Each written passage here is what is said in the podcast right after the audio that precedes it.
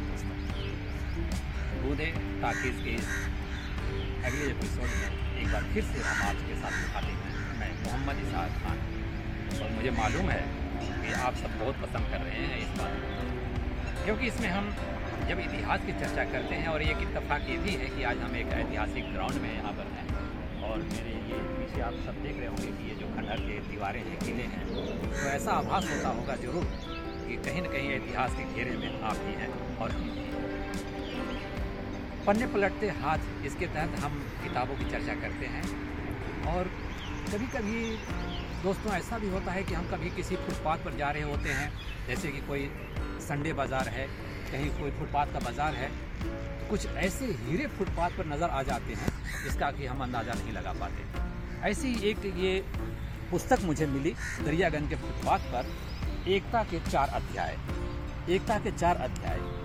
ये सन 1981 में इसकी भूमिका लिखी है डॉक्टर श्याम सिंह शशि जी ने। और इसके लेखक हैं भरत राम भट्ट। इसमें छोटे छोटे कम से कम 40 लेख हैं। और इतने महत्वपूर्ण लेख हैं कि ये काफ़ी जानकारी है इसमें, ऐतिहासिक बातें हैं और ऐसे प्रसंग हैं जो काफ़ी प्रेरक भी हैं।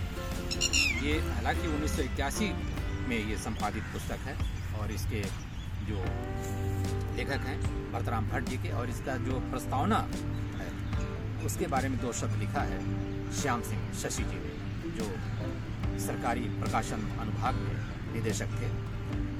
इसमें एक लेख है कुंभ के बारे में, वेन सांग की चर्चा है इसमें, और ये तकरीबन छः सौ उनतीस में वेन सांग हमारे हिंदुस्तान आया था, हमारे भारत देश में आया था। और तकरीबन एक उन्होंने जो इसमें चर्चा की है, ये 643 ईस्वी की बात है। और इसमें संगम पर, जहाँ की गंगा यमुना का मिलन हुआ है प्रयाग में, इलाहाबाद जिसका कि नाम था तो उसके बारे में इन्होंने चर्चा की है कि वहाँ पर इसे एक महादान भूमि भी कहा है इन्होंने, प्रयाग को, उस संगम स्थली को। वो इसलिए कि कन्नौज के राजा सम्राट हर्ष शिलादित्य ने उनको आमंत्रित किया था। हुएनसांग को कि आप साथ में चलिए, संगम का माघ मेला देखने। वहाँ जब ये गए तो गंगा के उत्तर तरफ़ शिलादित्य महाराज का शिविर, दक्षिण छोर पर कामरूप के राजा का, पश्चिमी छोर पर बल्लभी के राजा का शिविर था।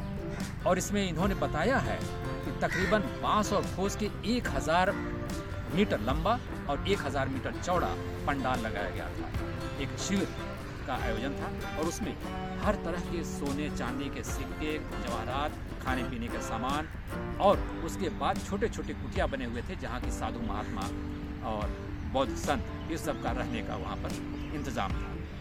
तो इस तरीके से हर पाँच साल बाद सम्राट राजा हर्षशिलादित्य वहाँ जा करके अपने संपूर्ण खजाने को खाली कर देते थे और फिर से अर्जित करके पाँच साल बाद फिर उस मेले में जाते थे।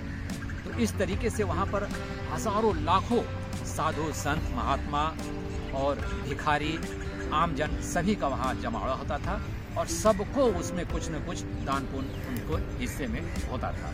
तो इस तरीके से ये चर्चा है इसमें। इस वजह से मुझे ये पुस्तक बहुत प्रिय है और इसमें ऐसे ऐसे सरस्वती पूजा के बारे में, रोज़े के बारे में और हमारे जो यूरेशिया है, एशिया है, इसमें रामायण और रामचंद्र भगवान की चर्चा कहाँ कहाँ पर है, कौन कौन से रामायण कहाँ कहाँ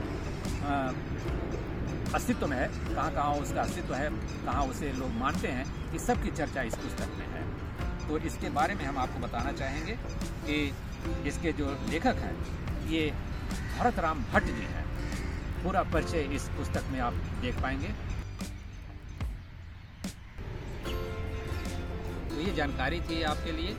और अगर आप और किसी पुस्तक के बारे में जानकारी चाहते हैं, बूंदे टाकीज़ के बारे में और करीब से आप जानना चाहते हैं तो आपको और करीब आना पड़ेगा बूंदे टाकीज़ के। ये मानते हैं ना इस बात को। इसमें आपको सब कुछ जानकारी दी हुई है इसमें। कहाँ फ़ोन कर सकते हैं, कैसे आप इससे जुड़ सकते हैं, ये सारी बातें इसमें हैं। और मैं यही आपसे बताना चाह रहा था कि कभी कभी पुरानी चीज़ें भी हाथ लग जाती हैं जो काफ़ी मायने रखती हैं। तो इस तरह से आप हमसे संपर्क स्थापित कर सकते हैं, यानी कि बूंदे टाकी से जुड़ सकते हैं।